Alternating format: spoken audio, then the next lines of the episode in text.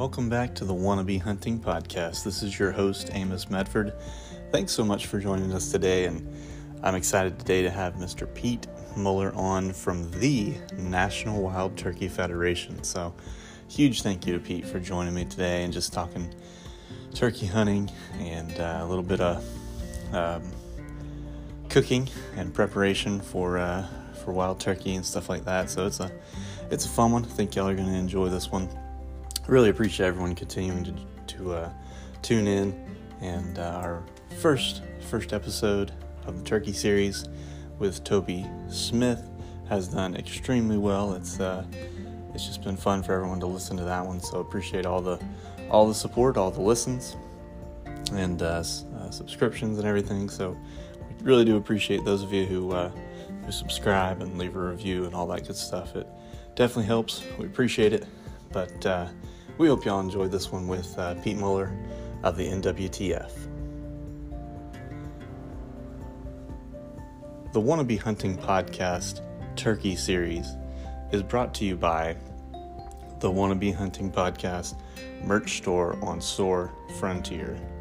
You can go to storefrontier.com slash wannabehunting and pick up an Established by God Genesis 9 3 shirt or our One Track Mind with the turkey tracks, the newest designs on the site. Thank you so much for listening. Thank you so much for supporting. I do want to make a quick note that Pete and I had some technical difficulties, and big thanks to Pete for uh, hanging in there with me. So there's a little bit of little bit of editing, cutting in and out uh, that I had to do, but it came out okay. So but if you hear us uh, kind of stop abruptly or uh, or jump in, um, you know, midway, uh, that's why. So thanks to Pete for hanging in there those of you who do podcasts, you know, you know the deal on that. But uh, no, it came out pretty good. So just a quick heads up. Thank y'all. NWTF Convention and Sports Show coming up February 16th to the 19th, and that's kind of the turning point for even a lot of people in the industry where they go from finishing up fall, you know, in those late late seasons, and and really it's this the flip of the switch to start thinking about turkey because I'm uh, honestly from the close of our convention and the end of that that weekend, you're essentially two weeks away from the start of the first turkey season. Um, you know, as things open up in in lower parts of Florida. So it's just it's an exciting time. I'm I'm excited to actually get back with the entire family flock down in in uh, or up in Nashville, Tennessee. It's been a long time since we've had that event, but we got a lot of cool stuff going on there, and and uh, and then yeah, sure, uh, Spring Goblin is just right around the corner. Yeah, that's awesome, man. And it's like to say that um, South Florida season starts starts pretty quick. So um, I haven't actually hunted the South Zone yet. I'm in uh, North Florida, but you know someday I'm sure I'll cross the line and, and get an early start. Yeah, I, I think that that's uh, if you're trying to make the most out of your seasons um, or turkey season in general, if you can manage to to eke out a hunt on that front end as early as like you know that that early part of March, and then you can stretch it all the way until that last season closes. I think it's like the first week of uh, of June. You end up actually getting a fair amount of turkey hunting in there, and that's that's like the most that you will ever have. Um, but uh, but yeah, it's a it's definitely an exciting time. I've never hunted that lower part too. I've hunted the the north zone of Florida a couple times. Right. But uh, but one day I'll get down there to that south part and chase those those uh, early season darker, more black winged Osceolas. Yeah, yeah, absolutely. That'd be awesome, man. Well, I want to ask you a few things just about uh, you know cooking cooking wild turkey and uh, and other you know other wild game and kind of pick your brain a little bit on uh, turkey hunting and you know maybe get the backstory how you got into hunting and stuff like that. But you know, before we jump into all that, is there anything else you want to add? You know, the upcoming convention. I know you said you got some pretty, uh, pretty cool stuff planned. Anything uh, you'd kind of like to get out as far as what's going on with the convention? Sure. So the the biggest thing is obviously it's great if people can make it to the event there in Nashville. If you can't, um, we'll still be trying to provide a lot of updates as to things that are going on uh, while we're on location in Nashville. So stay tuned um, on any of the social channels. You'll see a lot of content popping up in those places. Um, we will be broadcasting the calling competition. Uh, every single one of the the calling competitions that have there will be streamed live on Facebook and be available YouTube uh, after convention has closed. Um, but other things to keep in mind is that there's seminars that we'll be reporting on. If you're there, definitely get a chance to sit in on Thursday morning's rendezvous, where there will be a a talk about uh, current wild turkey research going on, also a presentation from Dr. Mike Chamberlain on the state of the wild turkey, just talking about the entire population of wild turkey across the, the entire U.S. Um, and I think that that's something that's uh, of interest to a lot of turkey hunters right now, as right. uh, people are watching, you know, fluctuations up and down in some areas. Um, but then the other thing is just we'll, we'll be trying to share out as much content of conservation work that's going on in the NWTF, new items to look for uh, before your spring hunts come up. So um, any, any, new interesting products that we find on the floor, we'll try to tease out some of those things. Um, but uh, and then it, and if you're there, it's it's just a good time to interact with fellow like-minded turkey junkies like ourselves. Um, yeah. Uh, it, it's a uh, if if you're ever wanting to go to a place where you won't ever get fussed at for you know yelping away on a diaphragm call nonstop, uh, Turkey Convention is that place.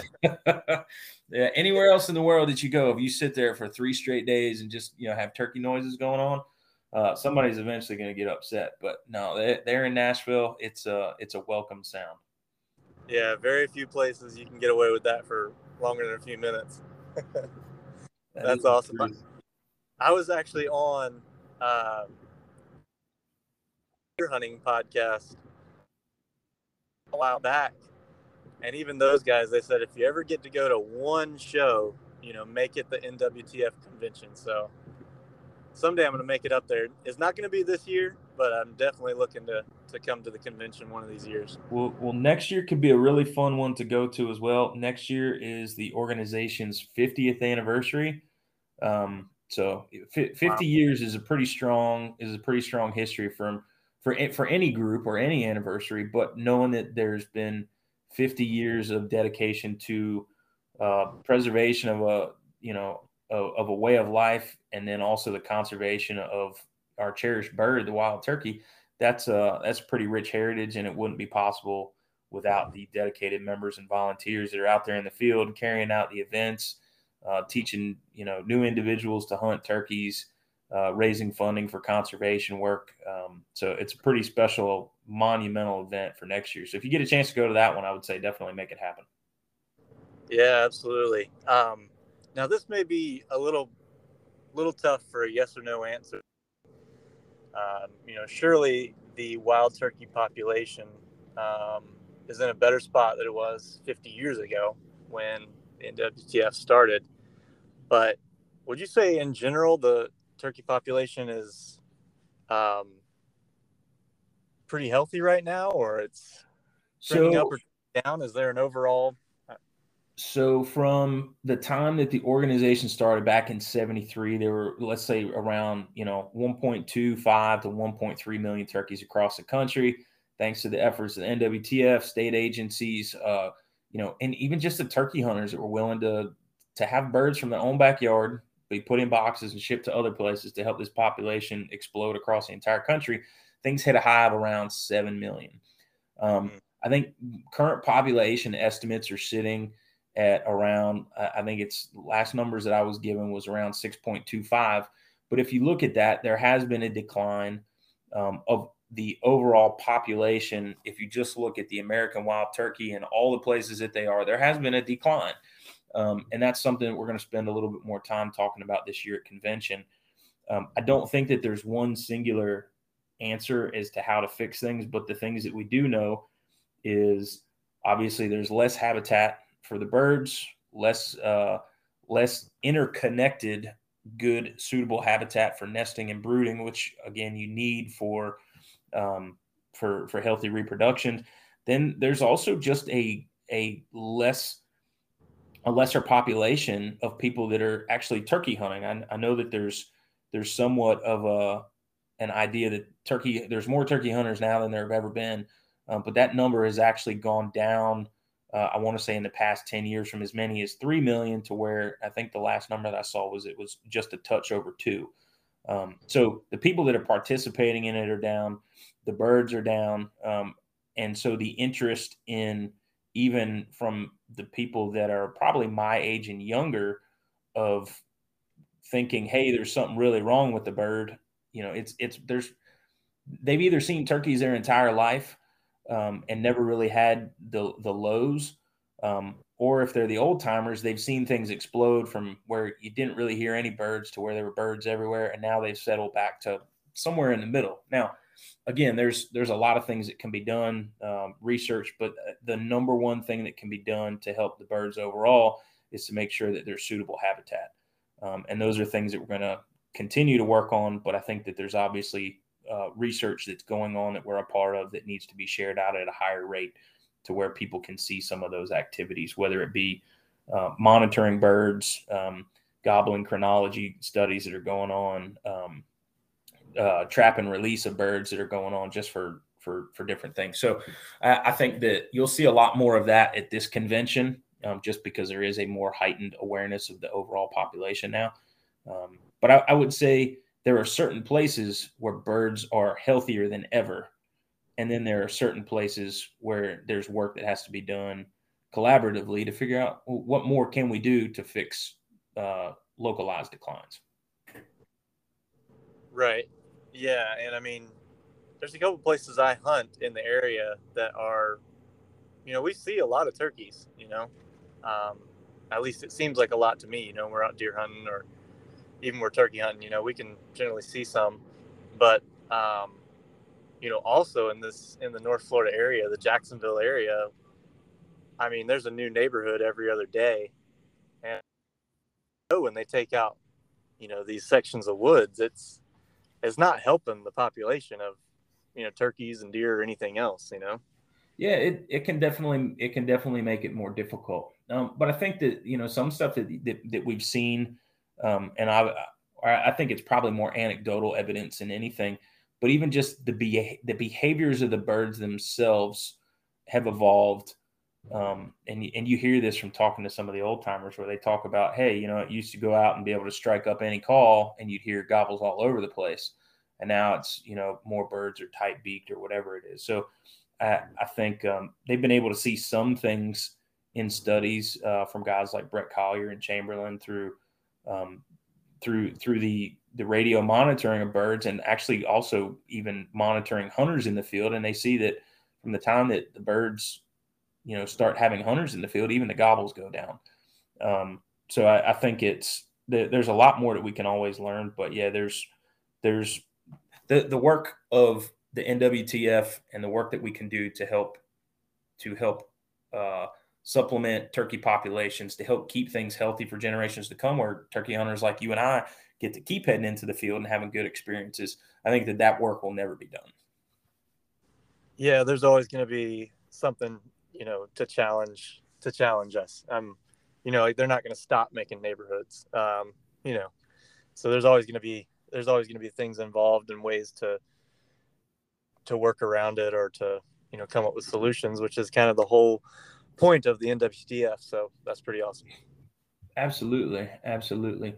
Um, in the the next few weeks, you will see so again some new campaigns come out, some some new language. It's going to be a heightened heightened atmosphere where we're talking just as much about the conservation work that's going on, but also how people can really become involved. And and, and I'd say that there's there's some we've been somewhat of a product product of the success of all the work going on in the field, the members, the volunteers to where again, you know, if, if you're of a certain age, there's always been turkeys to go hunt. And and it's tough when you're an organization that says you're working for an animal and they seem to be plentiful to have people realize what still needs to happen and how their their member dollars can still be used effectively to carry out conservation work. So I'd say if, if you're a turkey hunter and you want to keep that resource around or you're you're eager to chase birds for years and years to come, $35 is a small thing to put in a pot um, considering we spend you know at least that much on a box of shells every year so yeah to me that's that's like the least you can do is just join the nwtf i mean you know like Absolutely. you said 35 bucks and you're you're a member and you've contributed, um, you know that should be the starting point. You know, especially if you call yourself a turkey hunter.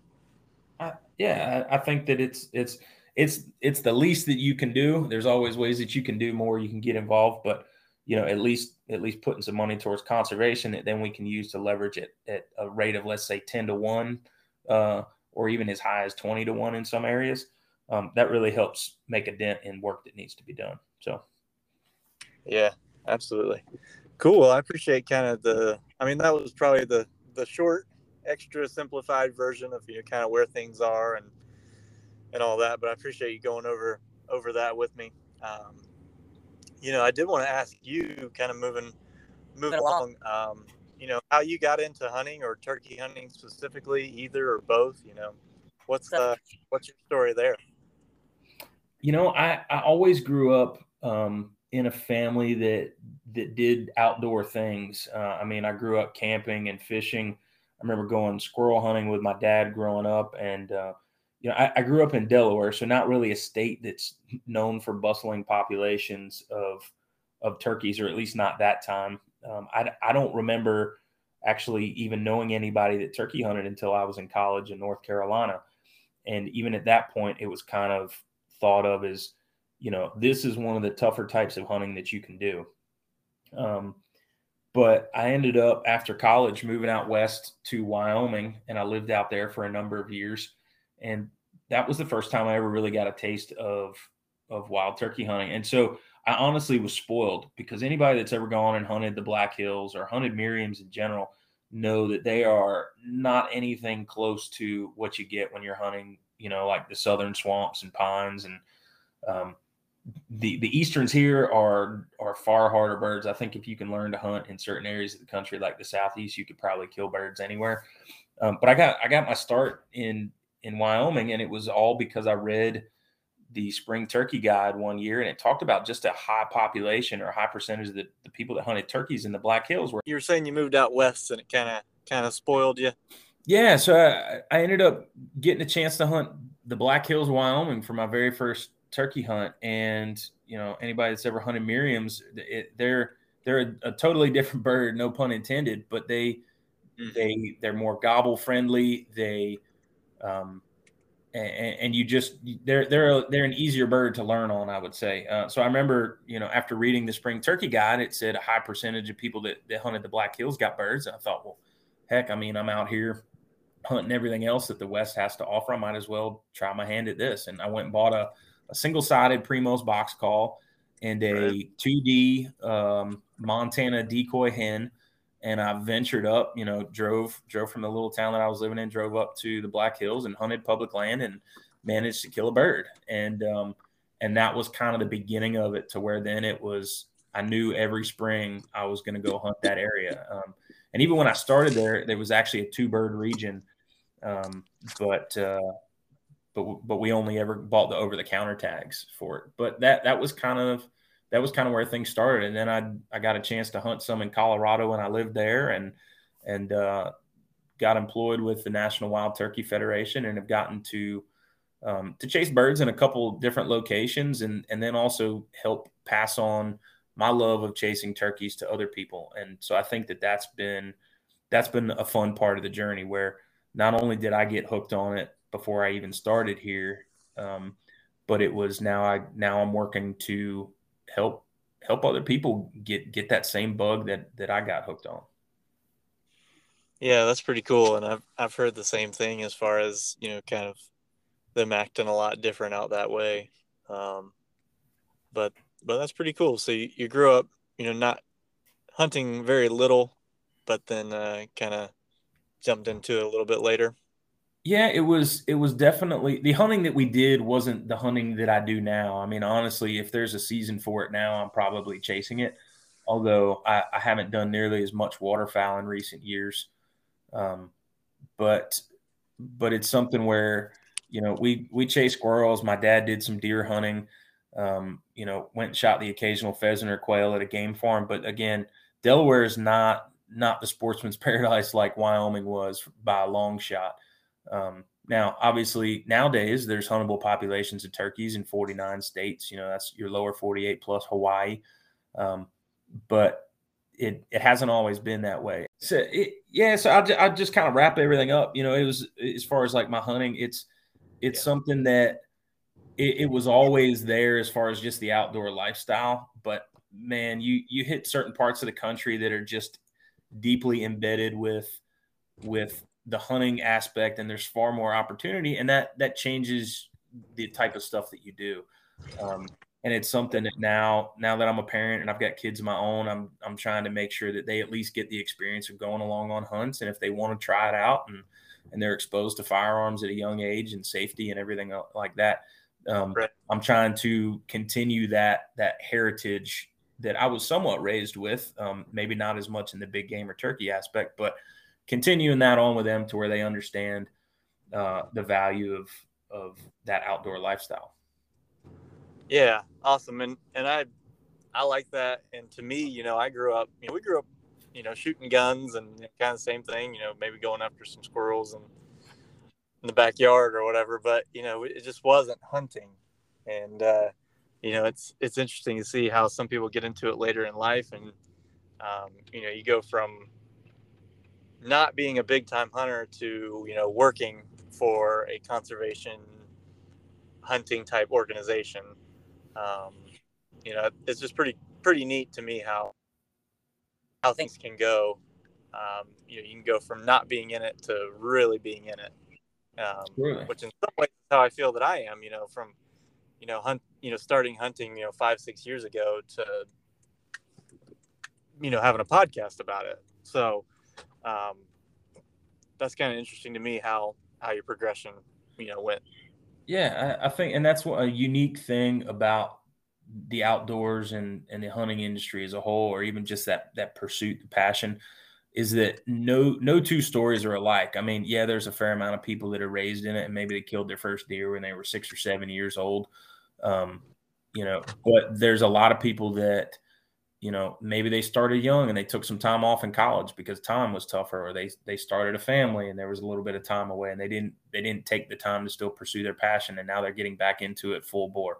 Um, so it's no two stories are really alike but it's it's neat to hear everybody's story about you know what's charged them you know when it comes to the outdoors and how they how they pursue that passion how it's become a part of their lives. For me a big thing more recently has been um, diving into wild game preparation and things like that. And and that was something where I always enjoyed cooking, but for me, um, I remember the very first turkey that I killed. I took the, it was a painstaking process, but I plucked that entire bird, cleaned it, did everything that I was supposed to do. Uh, except for one step, I injected the thing, deep fried it, and then as I went to cut into it, and you know we had buddies hanging around Everybody had been waiting for this feast that we were going to have, and slicing into it through that crisp skin, I hit the crawl, and I had forgotten to take that out because I would never killed a turkey before. I didn't I didn't I didn't know, um, and it, it, kind of ruined the entire meal. Um, everybody else was like, "Hey, I'm going to get pizza." I was like, "Well, I got to figure out what to do with this bird here," and I ended up cleaning everything up and you know took usable portions of the meat and still ended up using that. But it was, um, but I, I've in recent years spent a lot of time trying to find ways to share game with people because you always hear it when you know somebody's like oh i don't like this meat or i don't like that meat it's too gamey or it's you know i, I don't know what to do with it. Um, and i think that there's a lot of ways that people can learn to prepare their deer meat their turkey duck whatever it might be in ways that resonate with tastes flavors that they that they're used to or they right. don't realize the versatility of the meat that can be substituted into things that that they're already eating on a regular basis.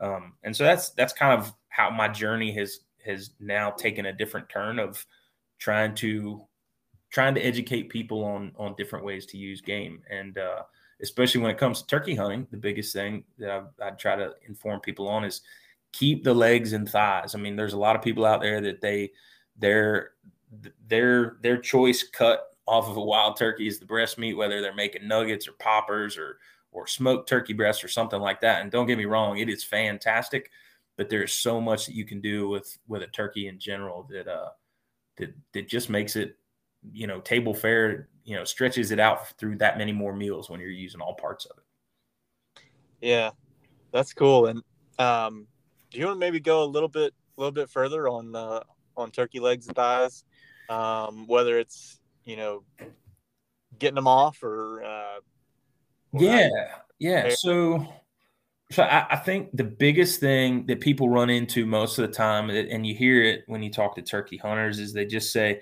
the meat's too tough. And the biggest thing to keep in mind with any wild game is that you, while you can substitute it in for your store bought meats, you know, whether it be red meat or poultry and things like that, you can substitute it, but you have to treat it differently and you have to watch your temperatures a lot more. If you end up overcooking things, you can end up end up getting your meat that ends up being dried out and then it does get too tough. But your turkey legs, they're a very simple process to get off uh, get off of the bird. I mean, you're just cutting right down at the ball joint on that leg where it joins to the hip, similar you would if you were breaking down a chicken. Um, you know, you can pluck them. You can leave the skin on uh, that that ends up working well to try to help keep some of that moisture in there, or you can completely take that off. I do my turkey legs a number of different ways. Uh, one of the ways I actually did recently was um, I ended up sous vide the legs for quite some time, and then I ended up um, ended up finishing them on. Uh, God, goodness gracious, I can't remember exactly how I finished them, but I ended up basically replicating state fair turkey legs and and it was it was a lengthy process because for that darker meat you have to cook it lower and slower for longer periods of time to try to break down those fibers because if you think about it a turkey's not like your farm bird. I mean he's out there running around in the wild. His legs are you know one of his biggest you know defense mechanisms and it's that that you know flight. I mean if you've ever seen a turkey run they scoot at uh, speeds of like 25 miles an hour. Um, so those legs are working hard. Um, so if you cook them very low and slow, you can end up breaking them down. If you if you include braising liquids as well, um, you know you can use chicken stock, things like that. It eventually gets to the point where the meat just falls off the bone and is tender. It can be pulled apart, used in tacos, uh, burritos. It can be made into you know pulled turkey sandwiches with some coleslaw or something like that. But the other thing that you can actually do is you can cut every last chunk of the that darker meat off of the legs and then you can grind it and then you mm. can start using it just like you would um, you know any other ground turkey. You can make burgers with it. I've done that for my kids. Uh, you can use it in your spaghettis. You can use it you know so so the versatility of those isn't just hey throw this on uh, you know th- throw cut the chunks of meat off and then then you know bread it fry it and and do that. I mean again there's a lot of things that you can do. Now even the thighs as long as you you bread those and fry those you can make a, a pretty darn good uh you know a pretty darn good sandwich with just that cut um but again you got to watch your temperatures and make sure that you're not over drying things but at a temp of about you know 165 to 167 you know you're actually coming out to where your meat's done you don't have to worry about any parasites everything's cooked off at that point and right. you're good to go. Okay. Yeah, that's very cool. What about like uh um if I was gonna make tacos with, you know, turkey, would you recommend um, you know, thighs and legs versus uh, breast or either or both? You know, honestly, for for doing stuff like tacos, um, you can slow cook the turkey breast as well. Um, and we actually one of uh here at the NWTF every um, every year we host a recipe contest, and there was a gal. I want to say she was from either California or New Mexico, but she submitted a um, a wild turkey carnitas recipe, and I recreated it uh, just so we could test flavors and everything like that. And and it was done in a in a uh, I want to say it was either done in a pressure cooker or a crock pot. I can't remember right offhand, but but it, it at the end the meat was very very easy to shred, and that worked out well. But if you're if you're also just looking to do you know ground meat with taco seasoning on you know on a softer or crunchy taco take those legs and run them through a grinder or even just um, or even just slice it up about as thin as you can and you can quick stir fry those in a pan and it'll come out pretty good but again you really would want to make sure that you don't overcook it me personally i like the flavor from the legs a whole lot better than i do the turkey breast so gotcha okay cool yeah um, I appreciate that. You know that info. Like I said, I've I haven't cooked very much. Um, you know, very much wild turkey.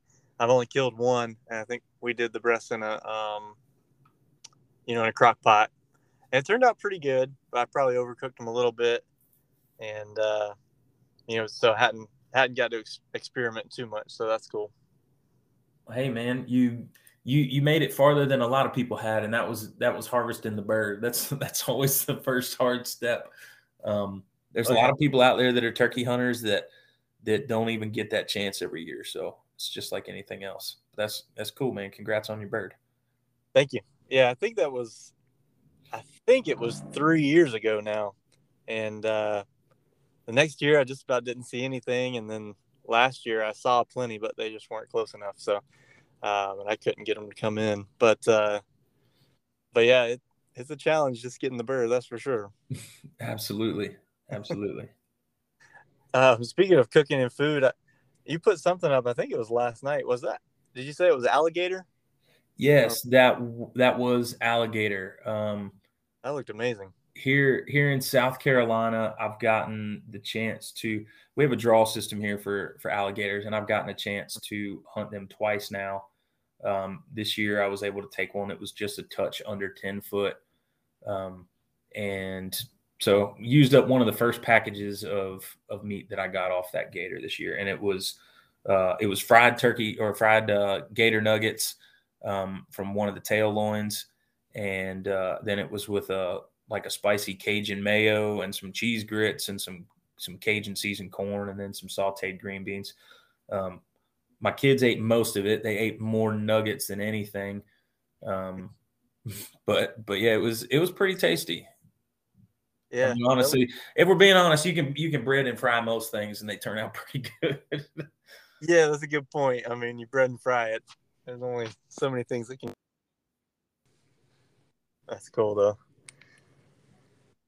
Well, that's awesome, man. I appreciate you sharing a little bit on you know kind of the kind of the cooking process and and uh, you know what you've done with with some of that, but uh, you know kind of kind of wrapping everything up and and bringing it together. Um, you know, one, what are your plans for this turkey season? Are you staying in South Carolina, or do you have some other states uh, make it to this year?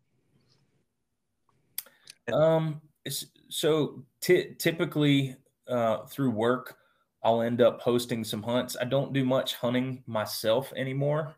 Um, during turkey season, I try to get out a few days here in South Carolina. It's actually kind of funny. I've I've actually never killed a South Carolina turkey because um, I'm either at home with kids or uh, or doing some traveling.